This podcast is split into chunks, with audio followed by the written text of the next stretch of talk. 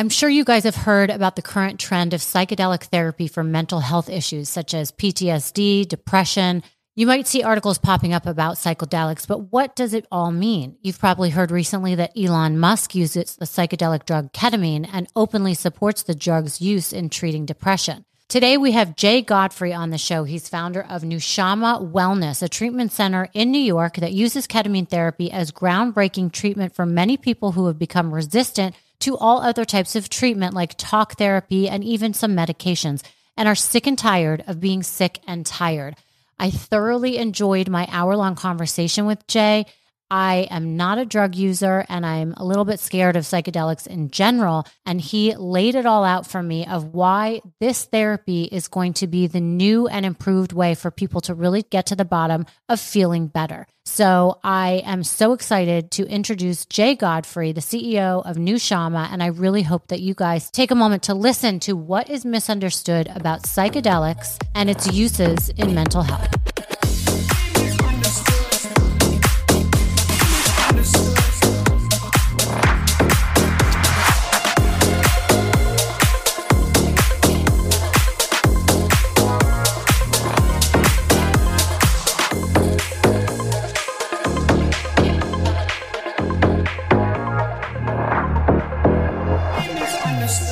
Hi, Jay. Thanks for joining me. My pleasure. Thanks for having me. Of course. So I wanted to ask you, Nushama. That's an interesting name. What does it mean?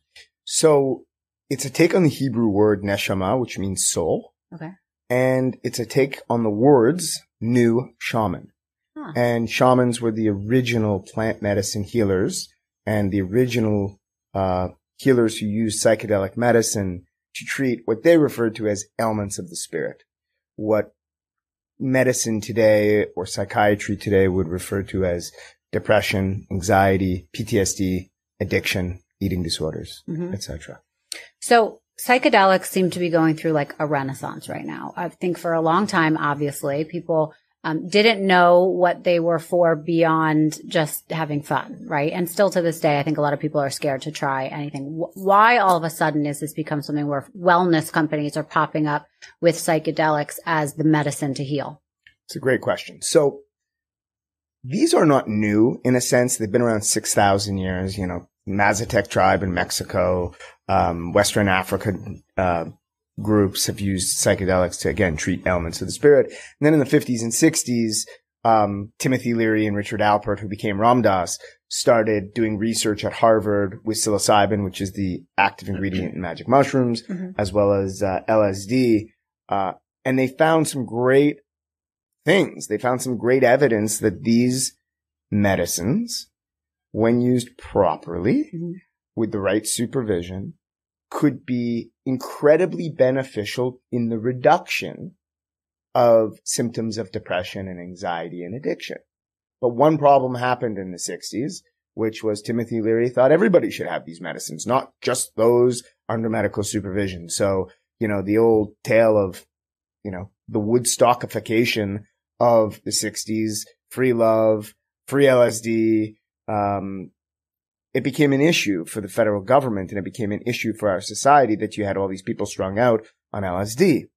Um, and the war on drugs started at the beginning of the 1970s, which basically banned and scheduled all drugs of all sorts, uh, including those that when used properly under medical supervision could really help, uh, people who are struggling. Fast forward to 2018. Mm-hmm. Why was 2018 different? Well, there was a guy by the name of Michael Pollan who wrote a book, How to Change Your Mind, which really talked about the new science behind psychedelic medicine, how it could help people with depression, anxiety, addiction, and even end of life. And, um, that was really the major, major catalyst for why this third wave of psychedelic medicine is becoming, um, a real thing. Mm-hmm. Uh, we are about one year away approximately from MDMA or what they call on the street as ecstasy mm-hmm. being approved by the FDA for post-traumatic stress disorder or PTSD. And currently, um, we're fortunate to have one molecule in ketamine that is a legal anesthetic medication, but also used as a psychedelic in clinics like Nushama. Right. So, and it's also important to point out that all medicines, I would think, when not taken the right way or the prescribed way, can be very dangerous. Morphine happens to be one of the most essential medicines of our time. If you have a back surgery and you're going to want and need morphine in order to deal with the pain, uh, there's context for it. Uh, you would not want people on the street using morphine. Uh, you would not want people on the street using propofol, which is what, right. You know, they anesthetize you to go to sleep in a mm-hmm. surgery. Michael Jackson used it inappropriately and he paid the price. Exactly. So, uh, context, medical supervision, screening, they're all very, very important things. Okay. So talk about Nushama. How did you get involved in it first? So it's interesting. I'm, uh, I'm a former investment banker and a former fashion designer, which is kind of an unusual combination. Mm-hmm. In about 2015, I started going to talk therapy, which something that nobody talked about in my family. Like you were punished with talk therapy. You didn't go to talk therapy and talk about it openly, but I went in any case and, and, and typical kind of Upper East Side, New York, um, therapy. It was $300 every single week mm-hmm. and I never missed a week for three years. So there's 156 appointments of me talking. Mm-hmm. My therapist had happened to be quite good. I was just really good at putting on a bit of a charade and a show for her. Um, really never getting to the heart of the matter of what was giving me anxiety and why I was living in worry and why I was living in scarcity. And did she put you on any medication? Fortunately not, although that is a major, um, issue that I'm sure we could probably get into. Mm-hmm. Um, but she didn't put me on any medication. And at the end of the three years, I'd recognized I'd spent about $50,000 on therapy mm-hmm. and I did have good coping mechanisms. Right. But there was still something underlying it all that was unsettled, that was unfinished, that was undiscovered. Mm-hmm. And a friend of mine gifted me How to Change Your Mind by Michael Pollan. And I actually didn't read it for a while because why am I going to read a book about drugs? Mm-hmm. I've never done any drugs. I'm college. I think I smoked pot three times. Mm-hmm. And it was okay. It was fine. I have nothing against it, but it wasn't, I'm not the guy who was snorting lines of cocaine, uh, at Lotus in right. the nineties at, in New York. It just wasn't my thing. I'm, I'm, I'm a pretty straight arrow. And, um, after reading the book, I was absolutely convinced that this was the future of how people with mood disorders like depression and anxiety and PTSD and addiction would be transcending these issues. Hmm. And um, I was very, very lucky to get introduced to plant medicine. Uh, shortly thereafter, in 2019, August 2019, I had my very, very first psychedelic journey. I was terrified going in. It was uh, psilocybin, or the active ingredient in magic mushrooms. Mm-hmm. And as I went through this first journey in August 2019, my whole world was completely shattered in the best possible way. There was no feelings of really being high or anything. It was really about an inward experience of examining the belief systems, the stories that I had grown up with, the assumptions that I made that were proven to be incorrect, the blame that I put on others and didn't take responsibility for. And so I came out of that first one almost a new person, but somebody who definitely had more patience, more compassion for myself, um, you know, more love for myself. Uh, and, and really it started me looking within on a monthly basis with psychedelic medicine to the point that in about June 2020, I was on my seventh or eighth experience. And let me just clarify for one second. When you say experience, you weren't just like doing this in your living room by yourself. No, this is done in nature with music playing, with a guide, mm-hmm. uh, with an eye mask, and you are on a mat and you are going within, not talking to anybody for f- five or six hours. Okay. And I mean, you have no track, you have, you have no concept of time during. You could think it'd be 35 minutes and you think you're there for three weeks. Right. You just don't know. Right, right. But uh, in June 2020, It's right in the thick of COVID. Yeah. And I'm a former women's wear dress designer Mm. and there were no events. Yeah. So nobody was buying sequin cocktail dresses or gowns or going to weddings or bar mitzvahs or whatever. And somehow seven or eight journeys in, you'd think that I would be devastated because my business was going right into the ground. And at that moment, I really felt, you know, some people, when they have, when they're a, under the influence of a psychedelic medicine in a journey, feel like they've met God or they feel the presence of something else. I don't know what I felt the presence of that day, but I knew that I was chosen to do this. In a way that I thought it was profoundly unfair that in the middle of COVID, while everybody else was double and triple and quadruple maxing, uh, masking rather, and everybody was terrified, and I should have been terrified because my livelihood was, was somewhat being blown to smithereens. Mhm. I was okay Hmm. in an unexplainable way.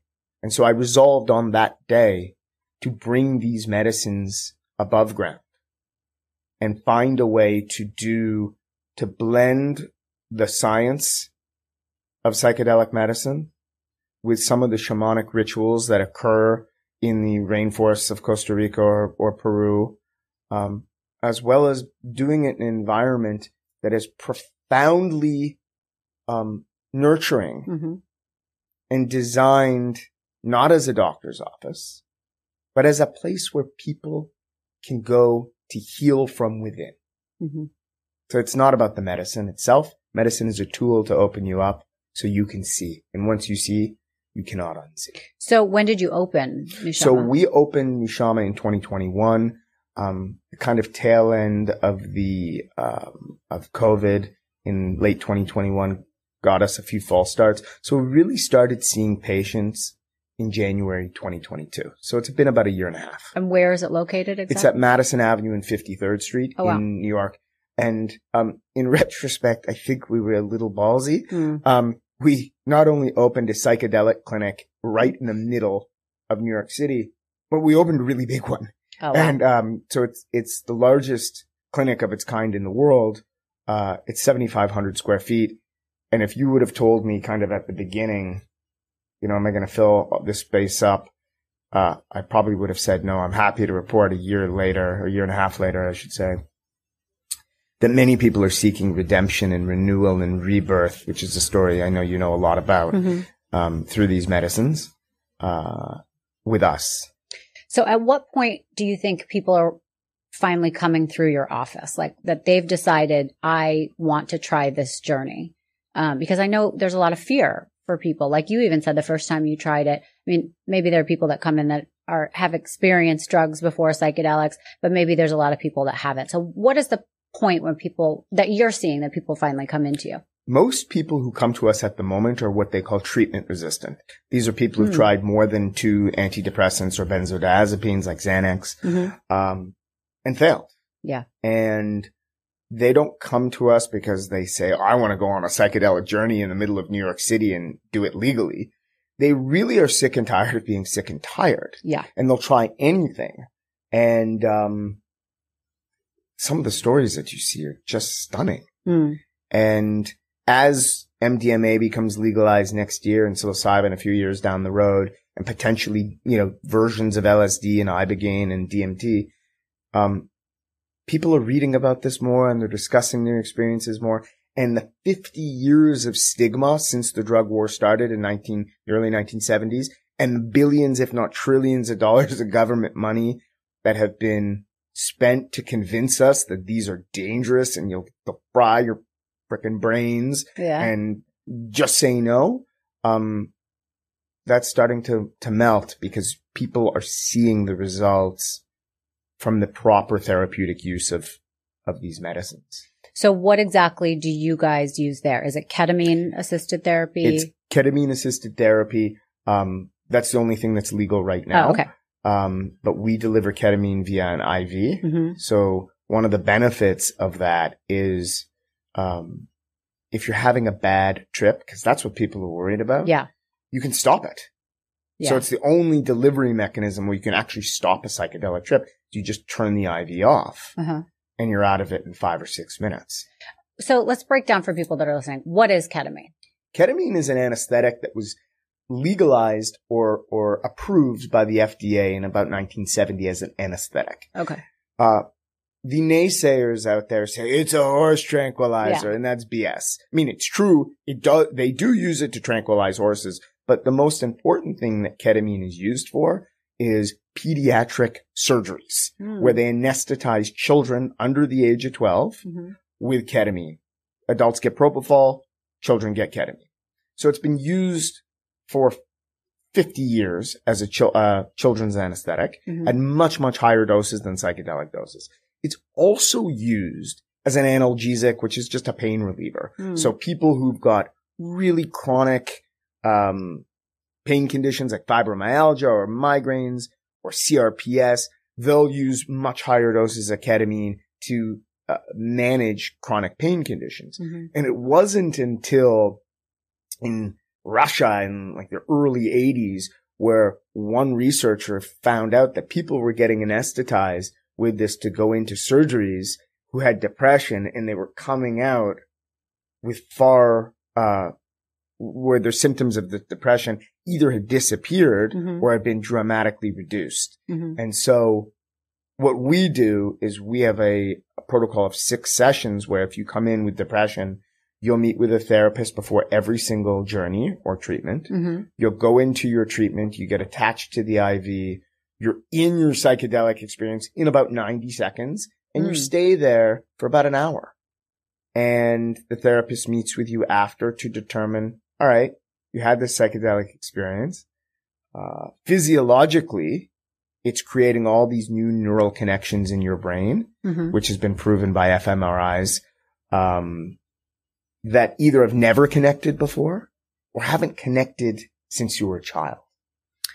Okay, I have so many questions. So, so hold on. You, uh, one thing you said you were talking about um, pediatric care. We talked about briefly um, Netflix. One of their biggest shows right now is um, Take Care of Maya, which was about a ten year old at the time who was feeling all sorts of pain and was finally diagnosed after seeing five doctors with some disease that I'm forgetting the names of it now, but uh, what, whatever it was, and they prescribed a ketamine induced coma Yeah. for 10 days or something.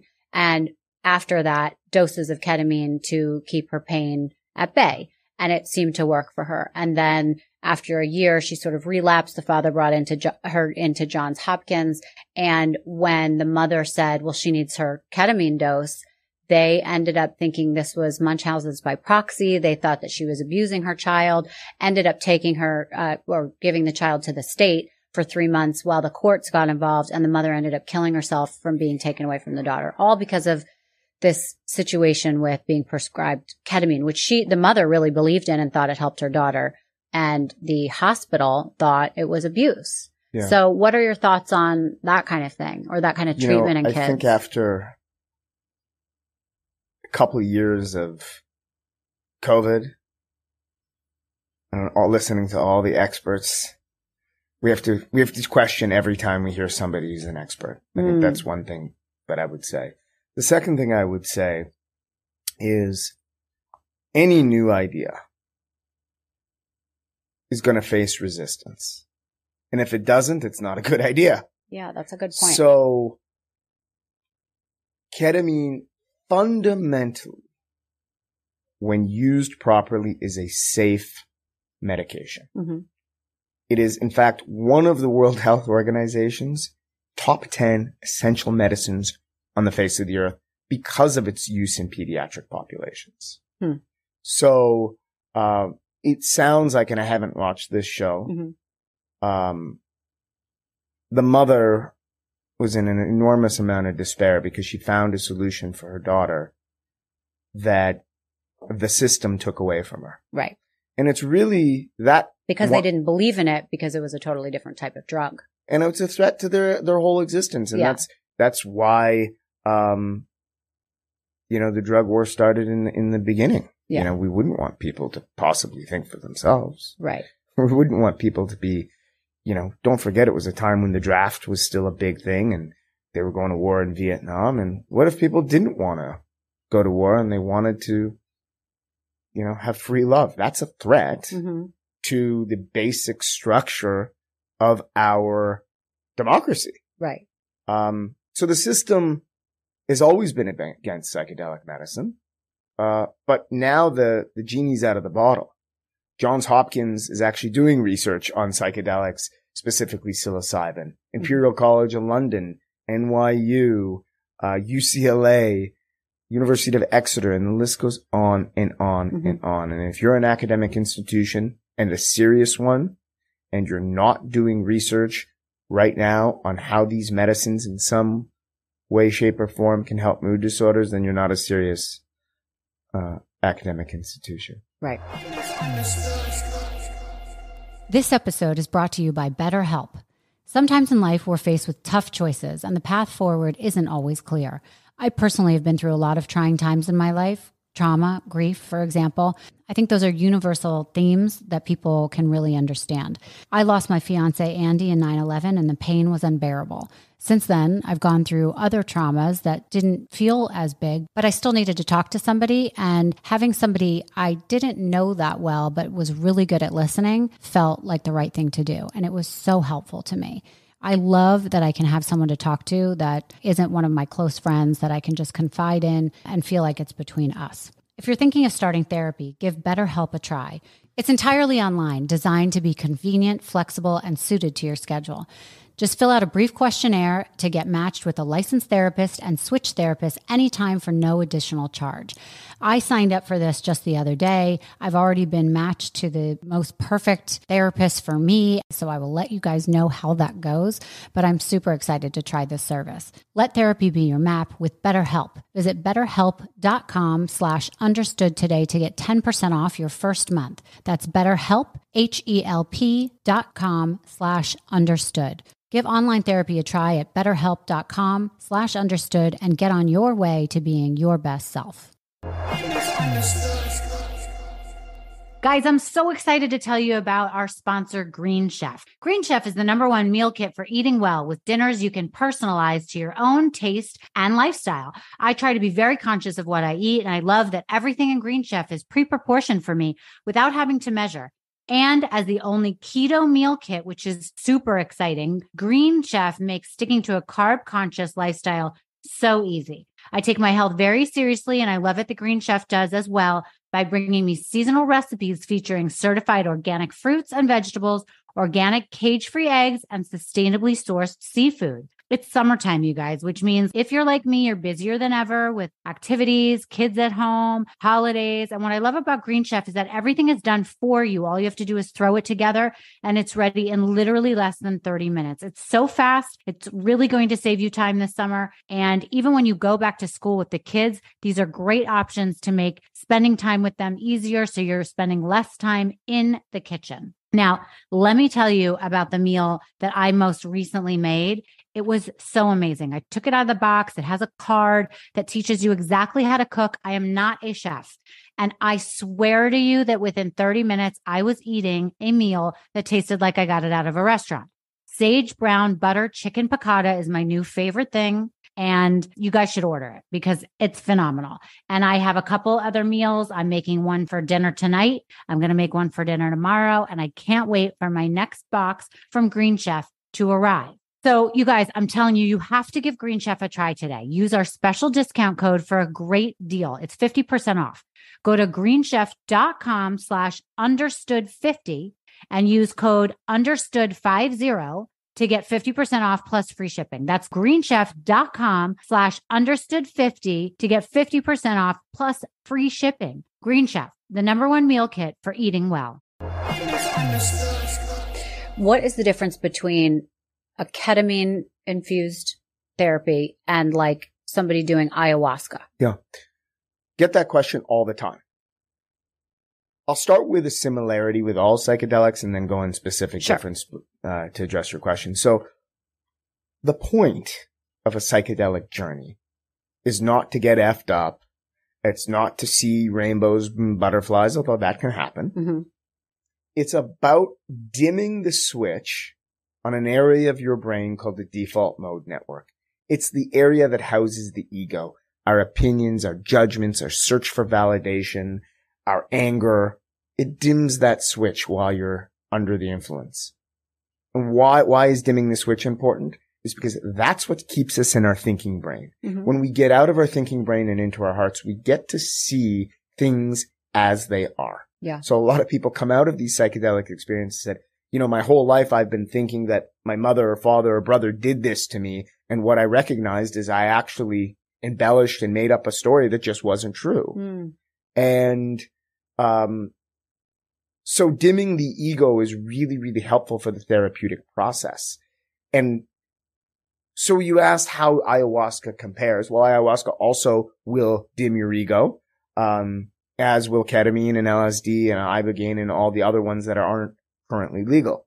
Um, ayahuasca happens to be a brew, uh, a concoction of sorts Uh-huh. that is typically used in Peru or, or um, Costa Rica and, and other countries. And uh, it contains DMT.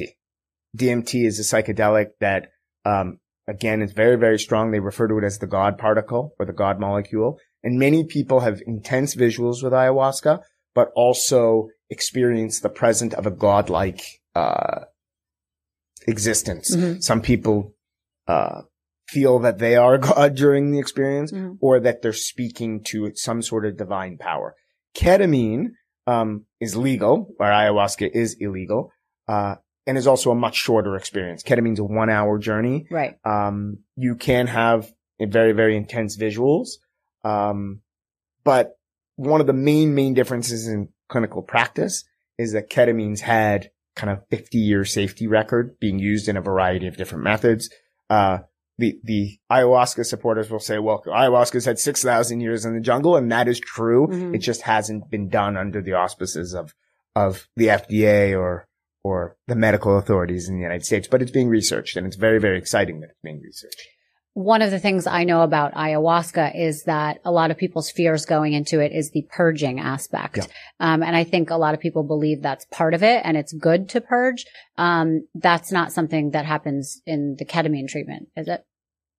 So ayahuasca, it's common to purge, throw up, or something else. Mhm. Just Uh, as devastating. yeah, Yeah. even devas- more. Um, so I will tell you from my own experience, whatever fears that go into them, once your ego is dissolved, fear is ego in manifestation. So Mhm. once your ego is gone, you're not worried about throwing up. It is part of it. Mhm. Can it happen with ketamine? It does, but very, very, very infrequently. Mhm. And the benefit of doing it in a clinical environment is you can give somebody, you know, Zofran, which is something Right. that reduces nausea. So it, it almost never happens with ketamine. Um, but even if it does, the people who are egoless are like, oh, well, I just threw up. Right, right. Okay, so I know pe- most people will want to know like the dirty details of if I was walking into your clinic, what do like how do I make sure I'm in the right frame of mind? I think it's do you organize the set as that was called sort of so you're in the mindset, you're also making sure that everything around you is good. Like tell me the whole thing of how to prepare. So prior to even coming in, everybody gets a medical intake. Okay. That's to make sure it's safe for you.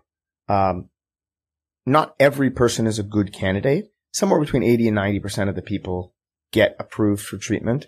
Who doesn't? People with out of control blood pressure, people with, uh, Hmm. schizophrenia or a family history of certain types of bipolar. Those are kind of, uh, unfortunately, those screen you out. Okay. But assuming you get Pass. approved for treatment and pass, you come in, you, you know, clinic And is that over the phone or is that in person also? either. Okay. The, the, the initial medical intake can be done either virtually or in person. okay. Then, um, people come into our clinic at Madison and 53rd and it doesn't look anything like a doctor's office. I mean, Okay. There's, you know, silk flowers hanging from the ceilings and Jessica Lichtenstein's murals all over the place. Yeah. Um, and it's really quite a lovely environment, um, to be in. You know, people say they don't want to leave, but they'll get escorted to a private room that's no, you know, no smaller than this. And there's a zero gravity chair and blankets and, you know, inspirational books. And that person or journeyer, as we like to call them, uh, will get all their vitals taken just to be sure that You know, there's been no spike in blood pressure. People get nervous. It's natural. And then the therapist comes in and they sit down with you and they'll say, Rachel, well, tell me about what's going on with you right now. Mhm. And, you know, people say, well, I'm very, very nervous. I've never done this before. Or last time I did it recreationally, it didn't go well, whatever it is. Mhm. Or I'm just feeling very anxious because I'm, my mother's bothering me, my father, whatever it is. Yeah. And the idea would be to, um, establish a proper mindset Okay. going in, which is what Timothy Leary talked about as the two most important things about a psychedelic journey are the set and the setting. So the mindset refers to the set. Mhm. This is about planting some seeds within you Mhm. so that when your ego is dissolved, maybe they'll blossom or show up for you. Right. Um, you know, one example of a seed planting that, that I like going into my journeys, and it's, it can be very simple. Today is not the day to find all the things that are wrong with you. Go in and find all the things that are right with you. Hmm. Look within and, and see yourself the way people who love you see you. And so those, those are the types of seed planting we'll do. We'll do some breath work with them to relax their body. The IV will be placed. We'll turn the ketamine on. You'll put noise canceling headphones on, the most beautiful soundtracks that really are intended to guide you through the treatment. And you'll put on an eye mask. Mhm. You'll recline the chair to zero gravity Mhm. position and then you're off into the cosmos. And that lasts for about an hour. And some people experience the most intense visuals. Um, some people don't have any visuals and just experience an overwhelming amount of love for themselves and others. People come out uh, of their experiences sometimes with a sense of forgiveness for people they felt like they've wronged. hmm So it's uh, it's quite lovely, and, and people do this six times over three weeks as part of our protocol. And okay, and so how do they come off it? Is it like a drip that sort of starts to slow down and After the hour, the Mhm. drip ends, and then it takes somewhere between ten and twenty minutes to come back to this consciousness. got it? And when you come back, a lot of people will say, "What was that?" or, You'll never believe what I just saw or experienced, right. or I can't believe I've thought my entire life that I assume this and the opposite is true. And, okay. and then then the therapist will sit with you and discuss it and it's called integration and integration is the most important part of a psychedelic experience because it's really about taking the learnings from that experience and incorporating it or integrating it in your daily life Mm. so it's not enough that you saw that you were not nice to your brother or sister when you were a child and you feel guilty and you're carrying that guilt it's okay now that you know what are you going to do hmm Um, do a lot of people go in it hoping to see someone from their past and connect with them or whatever that is for them? Do you see people in this kind of journey? we uh we had a lady in recently who uh, I think is in her late fifties, and it- when she was in her forties, she lost an eight-year-old child to cancer. Oh. Just horrible trauma, Terrible. and um, she was hoping to see her son, and didn't for the first either four or five experiences, and then finally, um, she felt his presence. Mm. And when she integrated, and this always gets me, so I, if I get a little misty, No, it's making Um, me, it's like touching me. You know, yeah. I, I feel it. she said that if if I, if I recall exactly the story, she said that her eight year old son came to her as a grown up in her journey, Mm. basically said, "Mom, it's time to move on." Oh, that's so special. So- and that must have been so nice for her Oh, it was. or freeing. You know, I, I I can't speak to the pain that's involved in losing a child. hmm but to let go of it, just Yeah. Okay. I, I know that's a lot. We're both tearing up here. Um, I've read that music has a lot of an effect on psychedelic therapy. Is that true? it is true. Um, you do not want to bring your own playlist of Pink Floyd or Right. Led Zeppelin or, or- Hall and Oates? oh yeah, any of those. Um, really, the playlists that we have are intended to guide you through the experience. And people without um, psychedelic experience say, "Well, what does that mean?" Effectively, you're going in anxious. hmm You're going in with doubts and you're going in with your ego self. And I think us. that's important to point out that everyone's nervous. I am still nervous to this day. You are. Um, but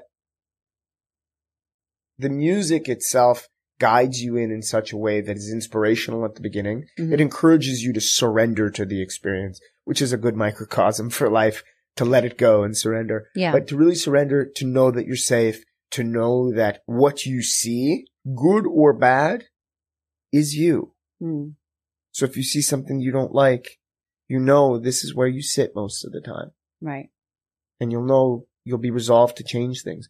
Or if you see something that you don't normally see, which is uh, a being uh, filled with love and compassion and generosity, but you don't behave like that in your life, again, you can resolve to change that. And then the music gets very chill Mhm. for most of the hour. And then as the as the drip ends, as the journey ends, it's really about taking you out of it and and and lifting you up and elevating you because that is the purpose of this work. hmm It's not about getting high and it's not about you know escapism actually. It's quite the opposite. It's about going within and it's about um really touching the part of you that you built walls around. Yeah. And what I'm hearing is that, you know, I've been on antidepressants before and, you know, they don't really get to the heart of why you feel that way. They cover up those feelings so you don't have to feel them. They kind of help in that mm-hmm. way. But you can stay on those drugs for a really long time because it's not addressing why you feel that way. And talk therapy might not be enough to get to that Yeah. root. And it sounds like in these kind of treatments, you get to the root much quicker. And it's almost like you're not overthinking it. It's just coming to you or you're able to immerse yourself in the experience to let your mind open up because so many of us are trapped in our own thoughts, right? So, That's very astute. I like to say that successful psychedelic experiences are about playing the witness mm, or becoming your own observer. And so you just get to see, you know, I had, I had uh, a few experiences in my childhood that weren't capital T trauma, but they were lowercase t trauma. And I, I revisited them. I was re-exposed in a way during my journeys. And I wasn't upset by what I saw. It was, oh, that happened. Okay. I get it. And, you know, I was upset at the time and I built walls around me and defense mechanisms that, that, that served me well when I was eight or nine hmm to prevent it from happening again. But I'm in my forties now. I got enough already. yeah, And it really becomes you take a sense of ownership and a sense of responsibility. And one great thing that this work really does, because it is work, hmm that it does really shift you out of blame and into responsibility. right. You just said something that made me think of the fact that I've actually talked to a lot more people about ayahuasca, let's Mhm. say, and some of them will say, well, I don't need that. I, there's nothing wrong with my life. I like who I am. I don't need something like that to help me, or I, I don't know what would come out of a that. lot of those people too. yeah, it would be a waste of my time.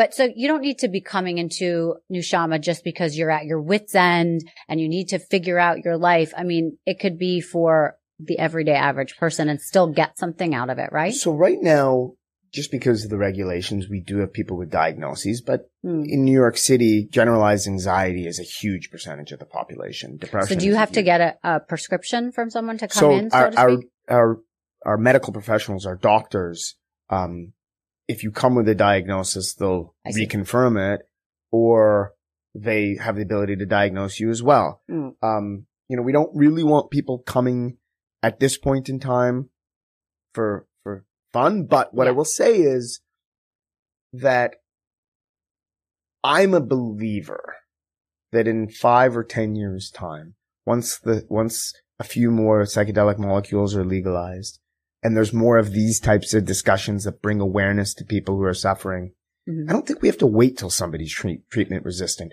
or wait till they've got anxiety or an addiction or wait till they've got PTSD Right. that is cruel Yeah. to, and, and that's what the system does now. And so I'm hoping that people can use these journeys as preventative medicine Mm. so they don't have to be struggling. It's Right. unnecessary. Um, how do you know that it's working? How do, how do people get like a tangible effect or moment? Could it be after that first treatment? It can be. It's not normally, uh, after the first. It does take, there's kind of a compounding effect, Okay. uh, at least with ketamine. I know there's lots of stories in the research trials about, um, psilocybin or one or two or three doses of it can really take your depression from, from serious to, to minor or major to minor. Um, people can get mystical and beautiful experiences after one, but really it's about continuing to do the work. Um, it does take time. Mm-hmm. And you said people come in for six treatments. How do they split them up? Is it generally monthly? they're over three weeks? That's Oh. two a week. Um, Oh, that's you know, quick. and Okay. then what typically happens is, is the research, not only the, the clinical research, but our internal research has shown that after about three or four months, if somebody's got depression and they came in with major depression, the depression, if it's not completely gone, it'll go from kind of ma- major scores. There's scoring questionnaires like the GAD-7 and the PHQ-9 where they'll, they'll fill out these questionnaires and their, their depression will go from major to minor. And then generally after a few months, you start to actually see a little bit of an uptick. Hmm. Oh, I feel myself getting a little bit more triggered or I feel myself, um, uh, getting agitated a little more. And we offer kind of what's called a booster program Hmm. or a refresher where they'll just come in for one treatment or two treatments, uh, you know, over time. And I think long term, um, these types of things where people are going to come in with diagnoses, I call them below the line. They're going to get to the baseline where they're going to be okay. And then maybe once a year, twice a year, they're going to come in to work on specific things Mhm. like revenge or work on jealousy or things that people become aware of after they do these experiences. Um, what could go wrong besides the bad Yeah. trip? I mean, Yeah. I know that's kind of like the obvious one. Or, or actually, tell me about what a bad trip is. Actually, So a bad trip, uh, and I'll, I'll give you an example of one for me. okay. Um, a bad trip, I was scared. Visually, I saw things that made me very frightened. Um, and I resisted the medicine and I started to, I wanted to get out of it. I, you know, you gotta get this out of me. Stop, stop it. Can you speak during this? Are you? Ketamine is a little more difficult to speak. Some of the, the uh, plant medicines, yeah, you can speak and move and talk. Uh-huh. Uh, it's not recommended, but, Yeah. um, and I was very angry. Mm. And just a lot of anger came up and I didn't like it. And as I was integrating it, I recognized, and I was with a professional who really knew their stuff. He said, Jay, I'm not expecting you in this anger right now to understand, but your anger is coming up to show you this is where you live. Hmm. You live in this anger. You just don't see it because you've got blinders on. So just let that sit and, and sit with it for a couple weeks.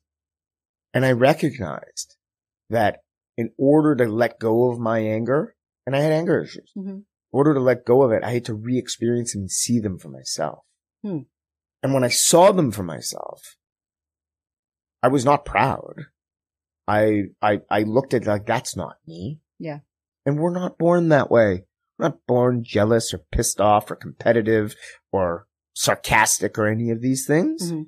You look at a baby, they're wondrous, wondrous. They're, they're, uh, all about discovery. So we have to return to that consciousness. Right.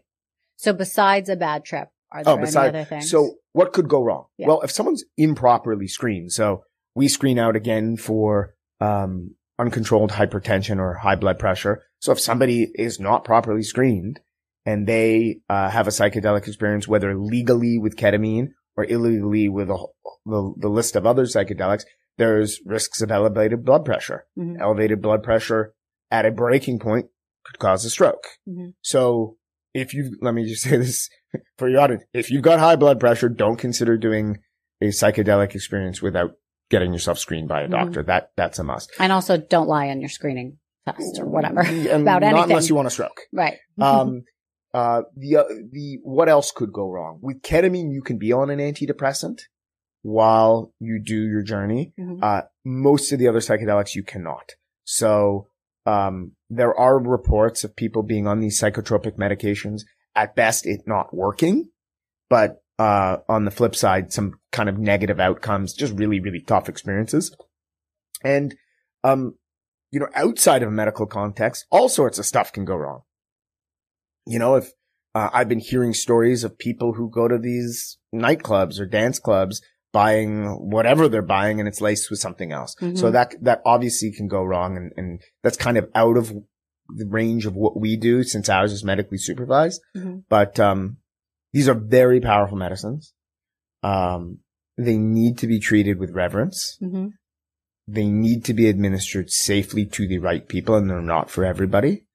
Um, but if you, if you take the proper precautions, you know, you can, you can really do well and, and transcend your, your mood disorders with them. Is ketamine addictive? It's a great question as well. So ketamine under medical supervision at these doses has never been shown to, to be Mhm. addictive. Um, you know, our, our chief medical officer talks about the idea of physical addiction and emotional addiction. Mhm. Physical addiction is like, you know, heroin. You, you need your heroin Okay, or whatever yeah. it is. Ketamine has not been shown to do that at all. There's no proof that ketamine is, is uh, physically addictive. Some people say that in taken in the wrong context, like people snort ketamine at nightclubs, um, they could be attached to the emotional, uh, part. But we, again, we've Hmm. not seen it been addictive. In fact, the opposite could be true is we use ketamine in a medical context to counteract addictions like alcohol use disorder and opiate use disorder. hmm Um, you've done a great job explaining all of this. Um, but in general, what would you say is one of the most misunderstood things about either ketamine or psychedelics, um, or its use in treatment and in depression? You know, Yeah. what would you say is most misunderstood about it? Well, when I talk about it with friends of mine who haven't tried it, will I ever be the same? Yeah, I was going to say, are they nervous about who they're going to become when they come out? Even if they might not like themselves going in, they're just, they're like, but I'm okay with this. I just don't know on the other side what that will be. Well, I have a lot That's of my fear. I have a lot of finance bro friends, and Uh-huh. they're worried about losing their Their edge. their edge, and the world wants them to lose their edge. right. uh, but th- they'll say, you know, will I ever be the same? Am I just going to become this, you know, airy fairy Mm. hippie? And the truth is that you become more of who you are. So I've always been a, you know, a very kind of type A person. I'm, I am ambitious. Um, I just don't get caught up as much in the storytelling of why I need this watch or that car or to need to be seen at this party hmm the way I used to. Mhm. Um, and it does not take away from my ability to work extremely hard and it does not take away from my ability. Uh, in fact, it enhances my ability because I've got a greater level of awareness. Okay. I'm not, I'm not, uh, distracted yeah. by thinking about, oh, what's that person going to think? Or how is this person going to judge me? Right. Right. Um, what about people that are not drug users? Like I don't use drugs. Our friend Adam does not use drugs. Yeah, that's right. But because he's your Neither, partner. neither do I. yeah. Okay. So, but because he's your partner, it would be very interesting to have him experience what he's supporting. I would love Yeah. him to do it. Oh, I want to do it. He's, he's tried it. Oh, he has tried it. Yeah, he it. has tried it because Oh. he said, you know, and we're talking about Adam Weitzman, Yeah. who's, who's a friend of both of ours. And he said, look, like, you know, I feel like I need to try it in order to talk about it, Mm. Good. you know, cause he's a high profile guy and he knows a lot of people. And I remember after his experience, he's like, wow, that was really cool. and it, he, he, he's taught, he's spoken about it on the record hmm um, I think it was the Wall Street Journal that did an article on, on investing in the psychedelic movement. And he talked about how it, it opened him up and really, um, made him more aware of certain, of his own behaviors and own patterns Mm. that we all have. Yeah. Um, Adam's a lovely guy to begin with. And, and, um, I think this, this only helped him kind of become more of who he is. I love that for him. Okay. Um, also, I'm just curious, what does something like this cost the person walking in? So ketamine at Nushama is about forty eight hundred dollars for six treatments. Mhm. Um, we do have a lot of access programs where you know veterans and frontline workers get a third or about thirty five percent off. We have scholarships for people in need, so we do four of those every month where people get a full scholarship if they can't afford it. And the letters that we get, um, about this scholarship program are just extraordinary. The trauma that people have experienced out there and have managed to transcend. I won't tell you about the beginning because I'll probably cry again, but there, it, it's just extraordinary. We do group therapy. So people will go into a group and they'll do eight people in a room. oh wow. And they, they do their preparation and their journey and their integration together, okay. which is, uh, which is amazing. And then we have these financing programs where you can spread your payments out over 12 or 24 months. So we do our best to, to, to make it accessible. you brought up something about vets and it's Yeah. funny. I was mentioning that I was going to be interviewing you to someone the other night and I didn't even know that they were a veteran. Mhm. And they said, you know, I've done that. I've done ketamine therapy at the vet clinic, Okay. basically. Yeah. And, um, he said that was the only way that I got through my PTSD. And it's been really hard for me returning back into normal life. And he said that that has been something so huge for him personally. And he's not a drug user. He's, you know, Yeah. at all. He's, you know, doesn't believe in it. And, um, he said that that was very, very helpful to people that had come back from war. And, um, he was hoping that that would become more of something that was given to these men and women coming back, um, into America to help them get through the process. The Veterans Administration issues every single year $17 billion of checks to veterans as disability payments for PTSD alone. Mm. 17 billion a year. That's obviously also excluding the people who've been had horrible traumas that don't involve being a vet. So PTSD is a very, very major issue Mm. in the here and now. And ketamine and other psychedelics like MDMA are enormously helpful. Um, part of the reason that these medicines are helpful is PTSD is a very, very interesting, uh, diagnosis underneath the umbrella of mood disorders because people often, um, re-experience most of their trauma every single day and they go right up to the edge of the cliff and don't fully experience it. So it keeps them in this loop of fear and trauma. What the psychedelic therapy allows them to do, it dims their ego and allows them to go over the cliff hmm without the fear. Yeah. And so they see it for what it is and why PTSD is so, I don't want to say easily broken, but broken with psychedelic medicine is because it's a form of a re-exposure therapy, but without the judgments, without the opinions. You hear stories like, Oh, yeah, that was tough. That really did hurt. That really was scary, but I'm okay now. hmm hmm Okay. So for people that have been listening, if they really are interested in starting their journey, Yeah. um, what would you suggest, not only for them to reach out to you guys, but for them personally to get themselves prepared? I think it's a great, you know, before I did my first journey, I did a lot of research and there's a lot, wealth of information. How to Change Your Mind is an amazing book. If, if your, your listeners haven't read it. Okay. it's really a great history of the three, um, waves of, of the psychedelic renaissance, the 6,000 years ago, the 50s and 60s, and then the here and the here and now. And it talks about why there's nothing to be afraid of Mhm. um, if it's used, if they are used properly. And, uh, so I think that's a good starting point. And before doing any experience or any medically supervised psychedelic journey, it's important to have intentions. Hmm. The intention could very well be, I just want to be open minded and surrender and see what I learn. But it could also be, you know what? I'm, I got to tell myself the truth Mhm. most people who come to us say they don't, they're not enjoying their lives. And the purpose of coming here, not to get all biblical, is joy. Yeah. We're supposed to experience love and joy and live from a place of compassion and generosity.